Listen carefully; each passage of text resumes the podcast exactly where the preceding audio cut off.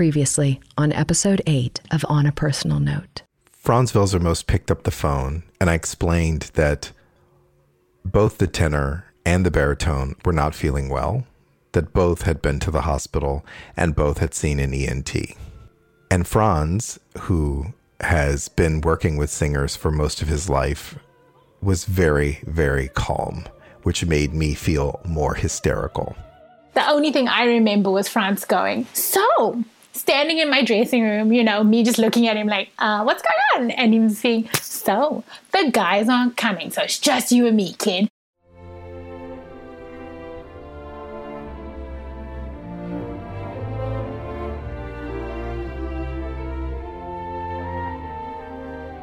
Welcome to the Cleveland Orchestra's On a Personal Note, where we explore the many ways music shapes our lives. In difficult situations or moments of sheer joy, music connects us with our humanity.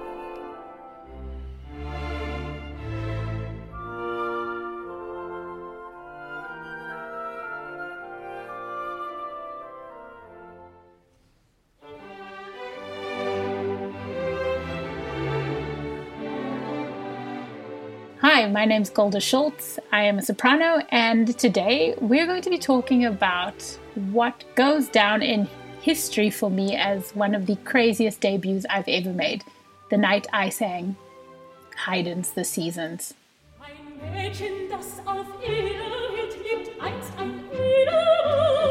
It was a cold, cold January evening in, in Cleveland, and I remember just like being at the hotel, getting myself together. And my usual routine when I'm getting myself together for a, a debut is really I try to be like as mentally focused as I possibly can. I'm going through my music. We'd had a, re- a really a good couple of rehearsals, and I felt like I knew what I was doing.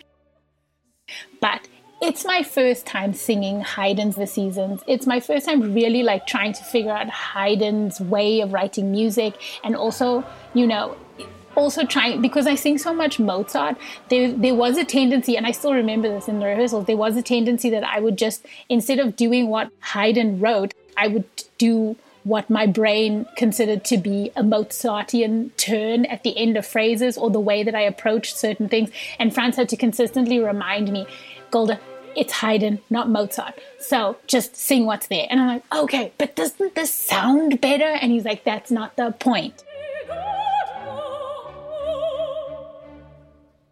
I'd asked to be picked up quite early.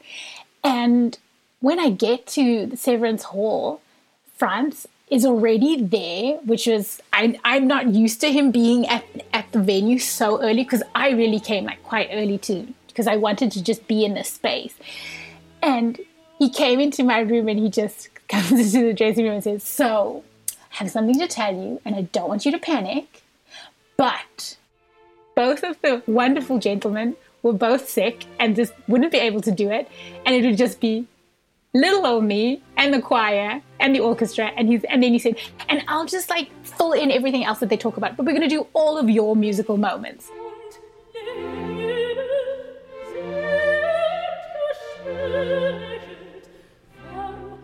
He went through that entire score and just took it to pieces and just went from here we cut to this moment. From here we cut to here. And if the and if the and if the i think if, when they told him oh that doesn't quite work he'd just go okay. So then i'll talk while everybody else finds their pages and where they need to be and then we'll keep it going. But he was so comfortable with just being a little narrator and he was having fun with it. And like i said like for me that was the first time i'd ever seen him so loose and so so free and easy and it was so impressive because it was another i realized that there was so much more to him and even as a conductor there was another facet that he hadn't even allowed us to see yet or at least me as a as a soloist who's worked with him a couple of times. I hadn't even been allowed to see that until that moment and once i saw that i was like it just opened up a whole scope of how i could work with him in the future Now, further into the spring, the not present peasant uh, would sing about the joy going out on the fields, working on the fields. And then, of course, uh, in, in spring, Haydn then talks about the richness of nature and uh, what nature provides, and that it's much more than we ever can consume. Because you really didn't have time to panic after he told me that and he walked out of my dressing room, I realized there's no time to panic. You actually just have to like go through the music now and make sure that you can pace yourself and get through it and go moment to moment.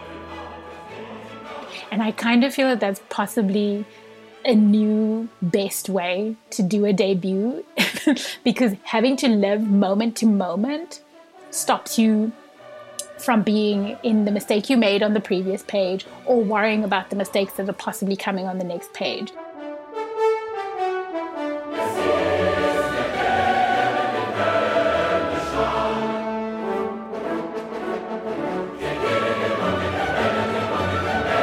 Because it was so concentrated, it was so energetic, and it was just so alive that even the choir was saying, you know, they felt so alive in that moment, and the orchestra was just, there was just this buzz.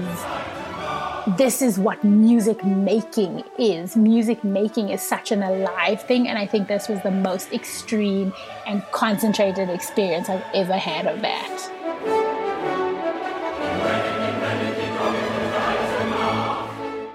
He's always helped me concentrate on the moment I'm in with him musically. I can never go back to, oh, I wish I'd done that phrase a little bit better because there's so much beautiful tension in the way he conducts and the way he structures his music that you kind of have to concentrate on now. And what he was able to do is that even in all of that chaos, and it was veritable chaos if you really look down at it, he was able to make space for us all mentally to be free enough to create. And that's really something special. Like it's it's a it's it goes down in my memory as really it was an educational experience that that evening just watching him work. And knowing that he was working but it was also fun for him. And when we when the concert was over he he was so full of energy. I think we were all so full of energy after the concert because it was such a high. It was just you just had such this vibey kick that you just like went out into the world and you were just zoom zooming around. And I think it's really down to what he did. He was really, you know, if you want somebody to hop in in a crisis, I would always suggest call Franz because he can pick up the pieces that everybody else like kind of just like leaves on the floor and builds it into something beautiful.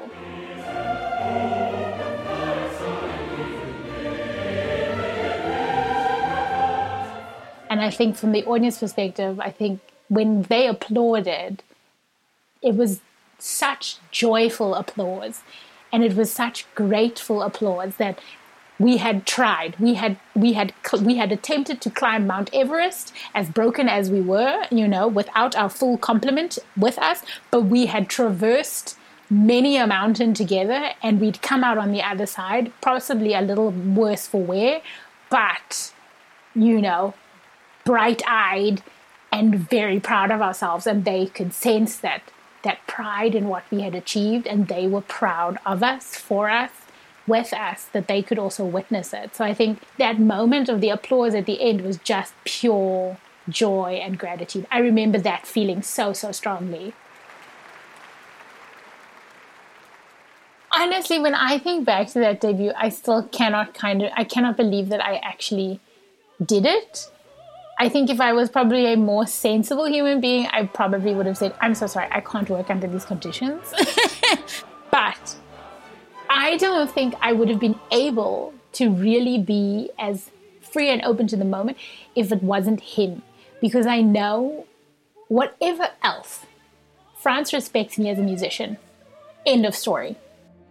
He respects my my musical ideas. He respects my my my um, my intentions that I'm trying to achieve musically with my phrasing. He understands when he hears what I'm singing, what I'm trying to do, and he helps me achieve the goal because I know that he trusts me, it somehow helped me trust myself in that moment. Because he came into the room and he's like, I think this is totally fine. You and me, we got this. I remember him saying that. And just knowing that he trusted me fully, even though he knew it was the first time that I was singing this piece, even though he knew that it was my debut with the orchestra, he knew all of that, he still went down to the core thing of being a musician, and that's trusting your partner, trusting the other people in the room who are making music with you to do their jobs. And that's such a that's such a like a tip of the hat from someone who's so who's so well known for for being so so so very decided about and very very clear about what it is that he's trying to achieve.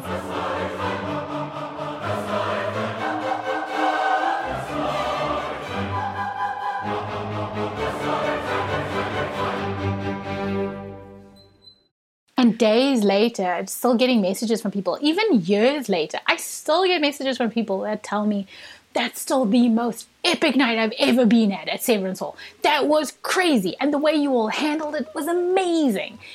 It's stuck in people's heads. It's stuck in their hearts. And I and I don't think not to say that if we'd been like, you know, our full contingent there and doing it all beautifully, not to say that we wouldn't have tapped into people's hearts and minds and imaginations.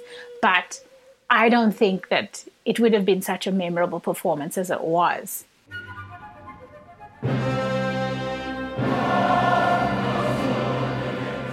My name is Mark Williams. I'm the Chief Artistic Officer at the Cleveland Orchestra. After the performance, all of the performers were exhausted. While we'd only played an hour of this what should have been a two and a half hour concert, the amount of concentration for the musicians was was huge. My name is Ilya Gadalovich, and I'm the artistic administrator. You know, I, I can go through a lot of takeaways, starting from don't program vocal works in the middle of winter, um, and certainly ending with the with the with the artistry of, of Franz. I think the I think the biggest takeaway, you know, I think Golda Schultz was, in retrospect, the best person to to have cast for this role. I think her voice is absolutely perfectly matched for the piece, and I think that she has the the you know frankly sense of humor and the flexibility um, to to deal with this kind of almost absurd situation with incredible aplomb. On the following Wednesday night, we played the piece at Carnegie. And the happy ending is it was the only time that the full original cast played the piece together. And I'll never tell which version I preferred.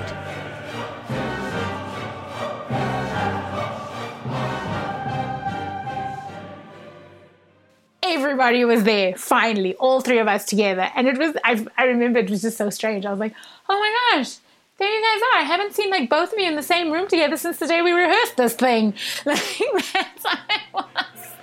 And it was really strange because this is that also ended up being my Carnegie Hall debut.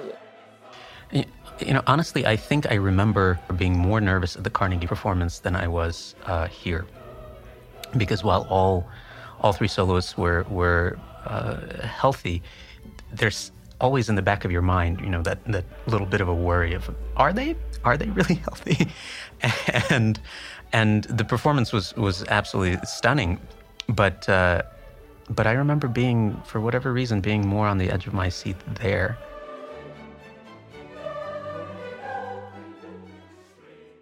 out of those three performances, I think each one of them was special for very different reasons. But the only reason that the first performance really stands out is because it it changed something about the way I see myself. Learning to trust myself as a human being, as an and as mostly as an artist and a musician. And I don't think people ever think that, like, you know, standing on stage singing for a bunch of people is ever going to give you a sense of a sense of your true self. But that night definitely stands up there for me.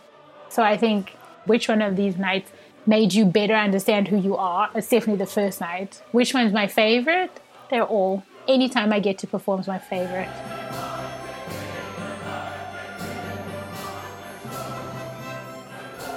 as a debut, I think it's a perfect debut in the sense that I was working with somebody who trusted me beyond how much I trust myself. And that's a real gift that that I don't think a lot of conductors realize that if they gave more more of us that gift of their trust in us to do our job, we'd give them everything they want. That's the that's the special spice that I think is what of what makes a really great conductor. It's how much trust they give the people around them to truly shine and like how to bring all of that shimmer together to make it really something special. And he that night just knew exactly how to make it all come together. And I'm really grateful that I could have like been there and like just add my little bit of something to some to a memory that's really very special to everybody I think who was involved in it.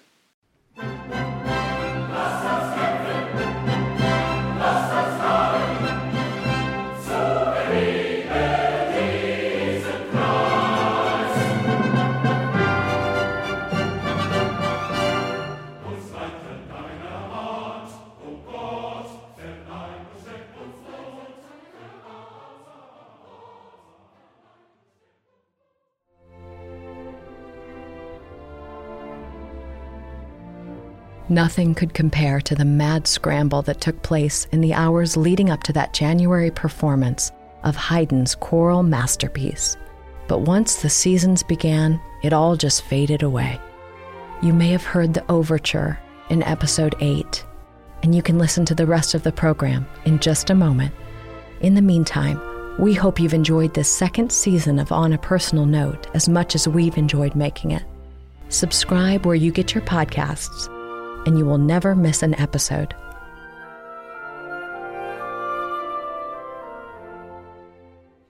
two guys.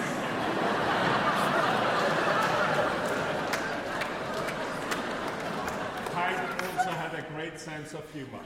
Uh, the two guys would be singing that winter goes away, the snow is melting, and you get the first smell of spring.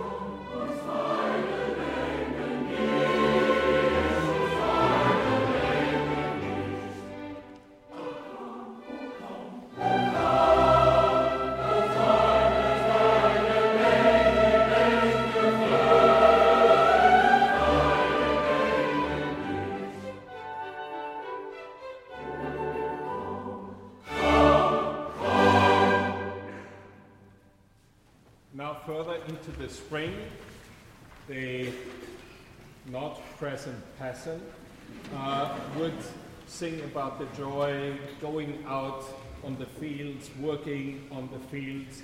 And then, of course, uh, in, in spring, Haydn then talks about the richness of nature and uh, what nature provides, and that it's much more than we ever can consume. And then uh, he talks also about what a lovely sight that is, looking at everything becoming green and beautiful. And now we are going, it's a big cut, I'm sorry. so we are basically done with spring.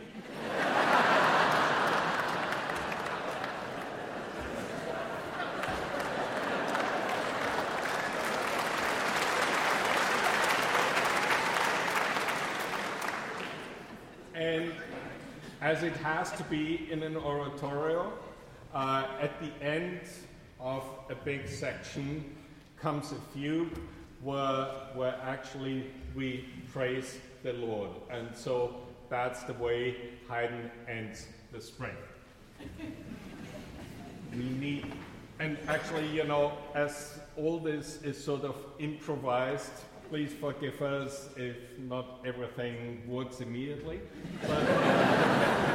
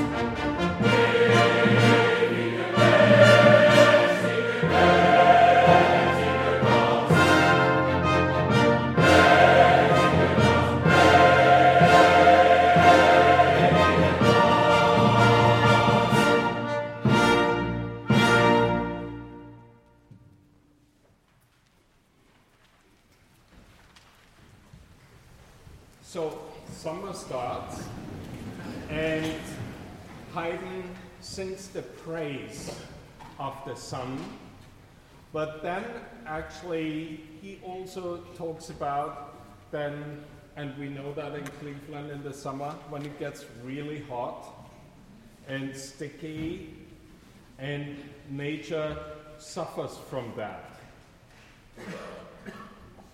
After that, he says, but you know, when you go into the shadow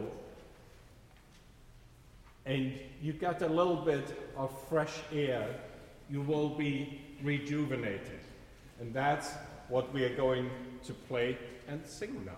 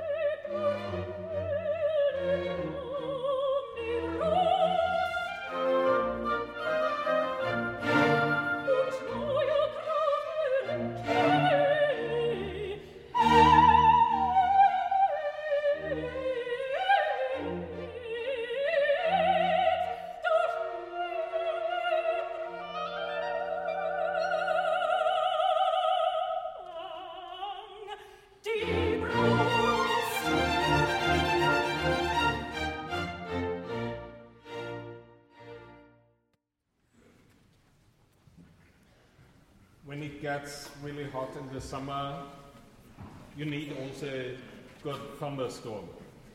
So uh, the next thing we're going to play is that stillness before the thunderstorm breaks out, and then uh, you will hear what extraordinary musical language uh, Haydn finds for describing really an earth shattering thunderstorm.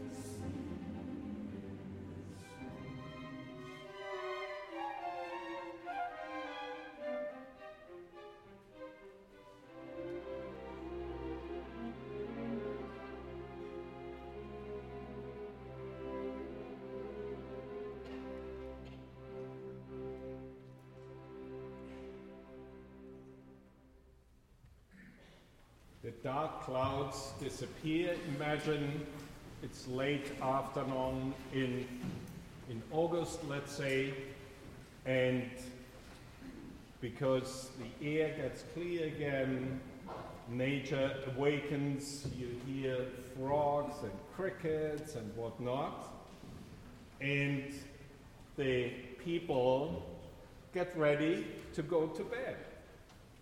And uh, that's, that concludes the summer. And I said before, Haydn had a great sense of humor. So the girls and the boys go to bed, and if you listen carefully, then you will hear also that one instrument portrays that maybe one of the boys, um, yeah, a little, a little body noise slips out.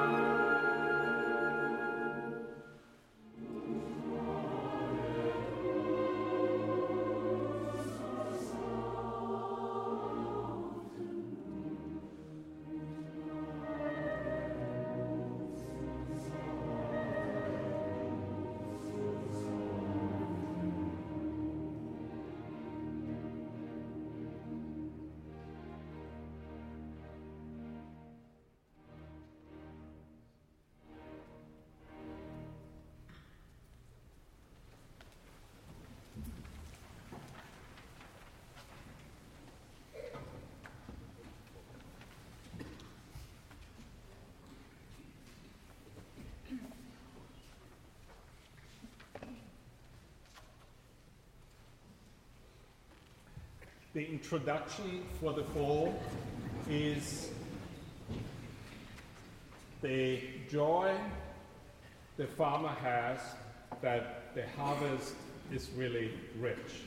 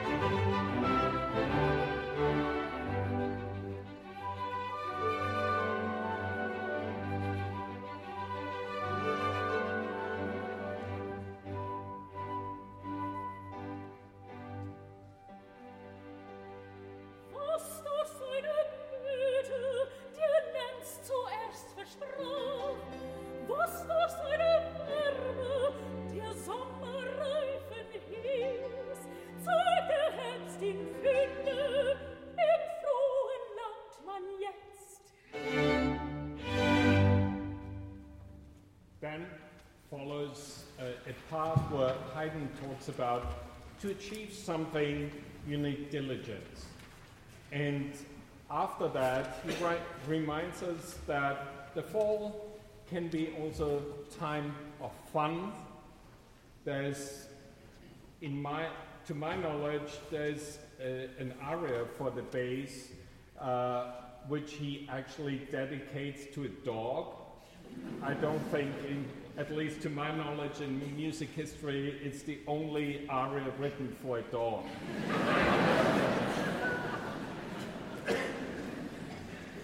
but then, actually, he says, time for fun, and the hunt, and you hear not only the hunting horns, you hear barking dogs, you hear the deer fleeing, and so on and it's really a rousing, rousing chorus.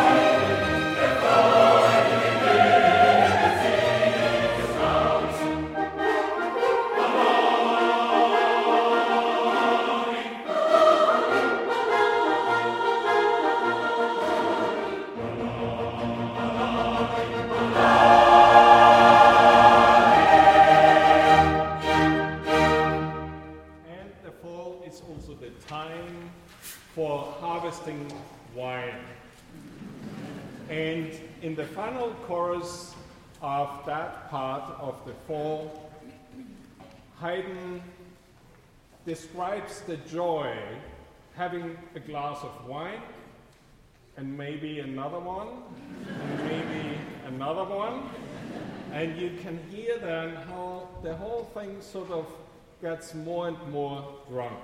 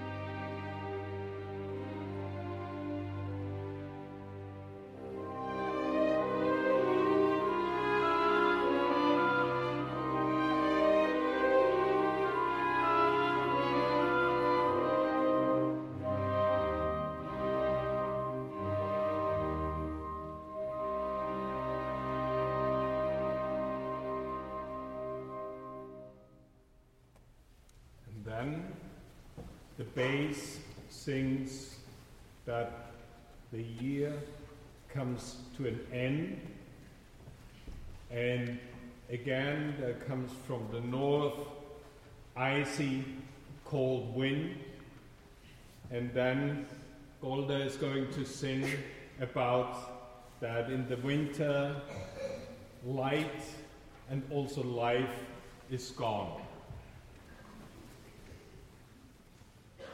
Música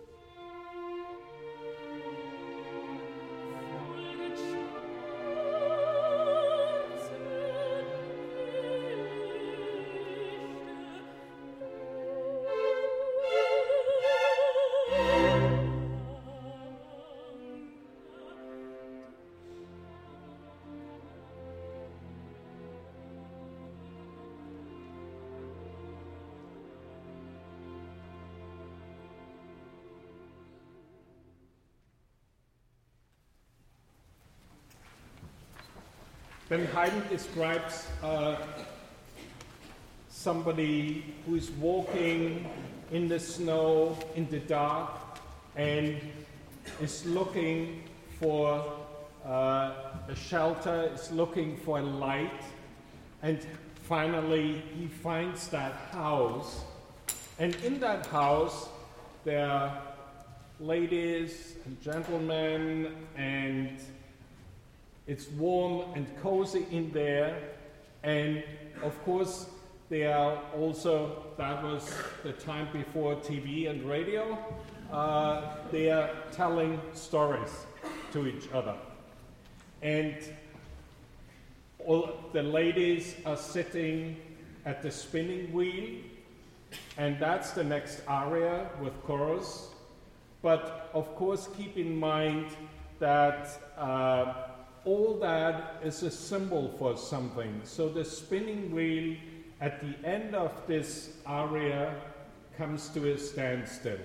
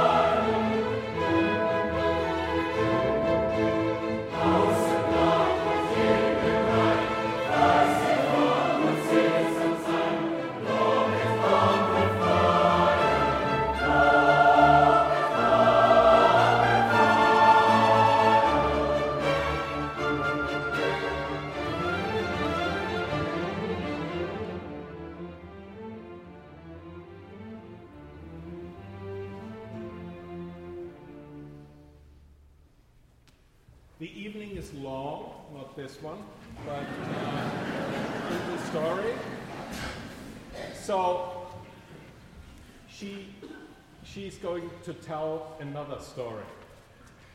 And in, in this aria, she sings about a nobleman which comes on his horse to, on the countryside, sees a beautiful girl he has his eyes on, and he says, You know, give me a kiss. And she tricks him. And the end of the story is that she actually took the horse and went away.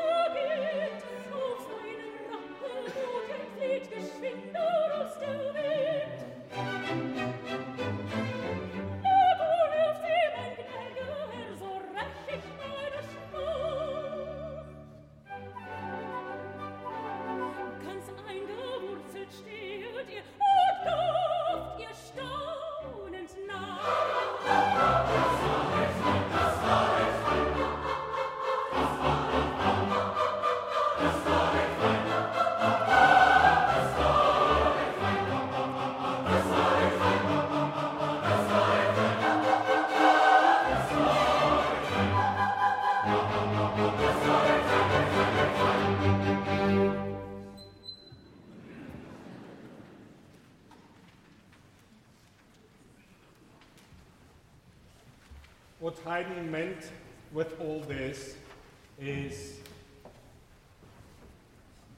the circle of life. We have started at the winter, we end there again, and actually in the last aria of the bass, he really reflects on life. And at the end, he says, the only thing throughout all seasons, what remains is really virtue and dignity. And so, to conclude this sort of highlights of five seasons, we're going to play the very end. We have to start somewhere in the middle.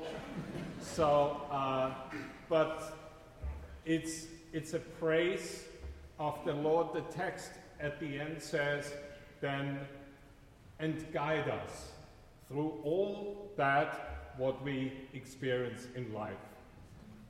You have been a wonderful audience.